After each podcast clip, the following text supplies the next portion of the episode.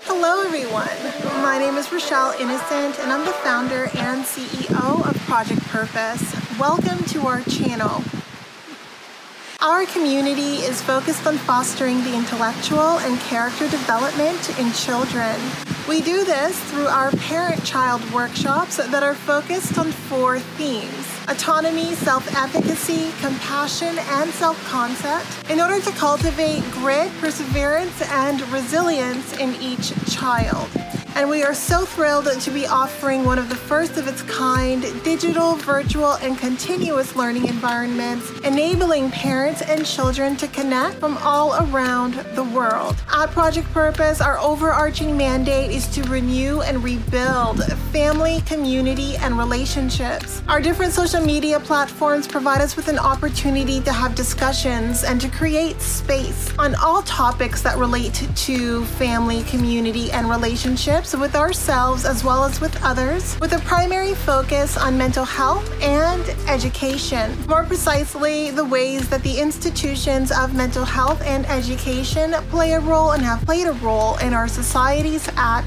large. These discussions and debates provide us with an opportunity to think critically about what needs to change within these structures for us to live up to our bold slogan support, protect, and empower each child through youth focused development, better known as leadership in juvenescence. We recognize that in valuing our children's leadership potential, this also translates as recreating and co creating environments, both socially and politically, that will enable our children to thrive. For those of you who are particularly keen on the topic, we also write thought pieces every other Sunday. We actually have a thought piece that we just dropped this past Sunday, so be sure to meander over to the website and check out our online content. Now, if it is the case that you are looking for a listening alternative, well, we're available wherever podcasts are playing for your listening leisure, and we've provided you with a few links down below. Now, as is the convention, be sure to subscribe, hit that post notification bell so that you're aware of every time we post. And of course, if you like these conversations and you want to keep them going, like, comment, and share this segment. Let's get into it.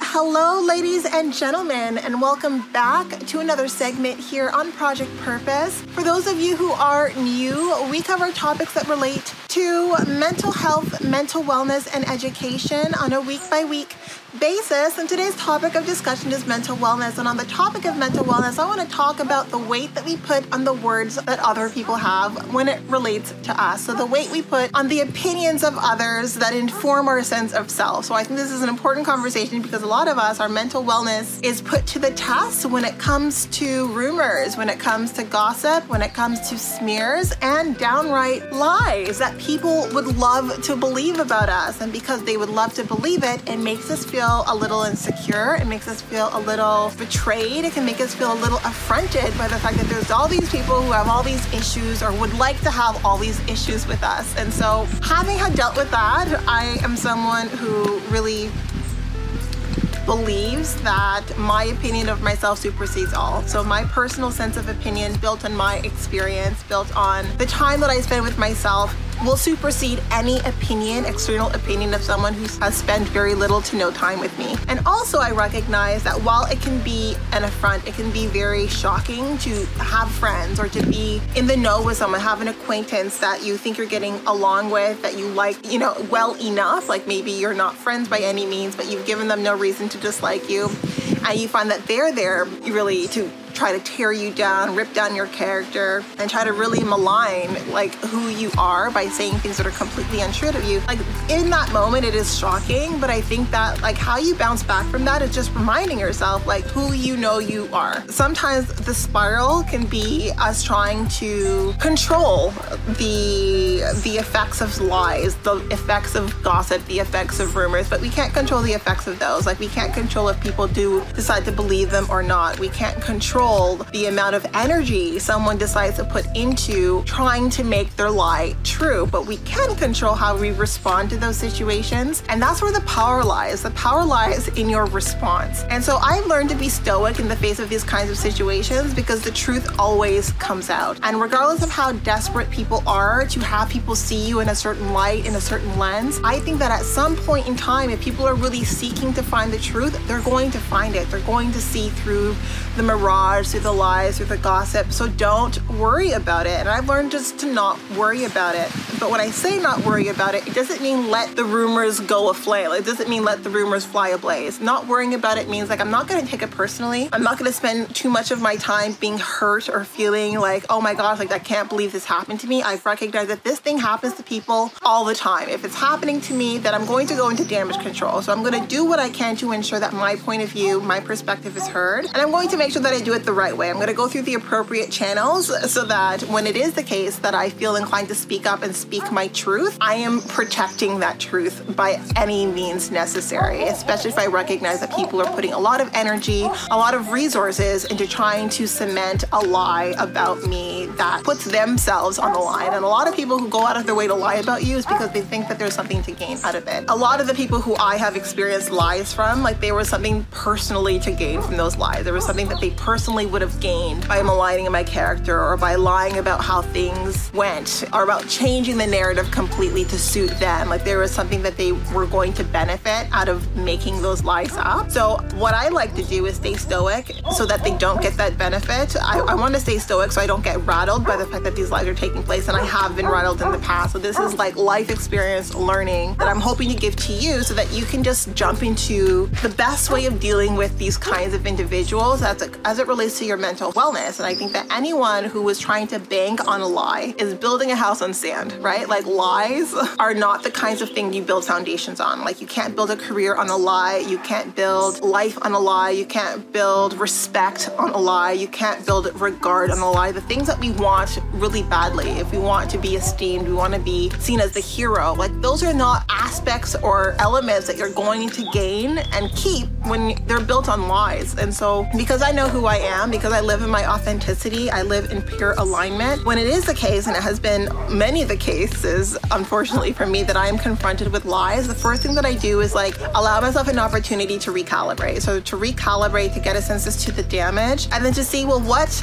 what should I do in response to this lie? And a lot of the times, what I like to do is I like to let people hang themselves on their own lies. So I want them to get confident, get comfortable, build their lie up to such an extent that anyone who's really looking for the truth, they can recognize, like as they look at me, as they observe me, as they watch me, that there's just too many degrees of separation between the person that has been painted as me, who is not me at all, and the way that I actually show up. So I like to let that person tie the noose around their own neck when it comes to their lies so that I'm not having to really be the vocal piece trying to convince people of my truth. And that's the one thing that I will recommend that no one do. You cannot convince people to believe something that they don't want to believe. And there's a lot of people who want to believe bad things about you. And it's like a sucky truth, but it's true. But they're to cling to anything and everything to justify however it is they feel about you by how you trigger them. And anyone who I have come across who wanted, who desperately needed to believe bad things about me, it was because of their own inner demons, the things that they were struggling themselves.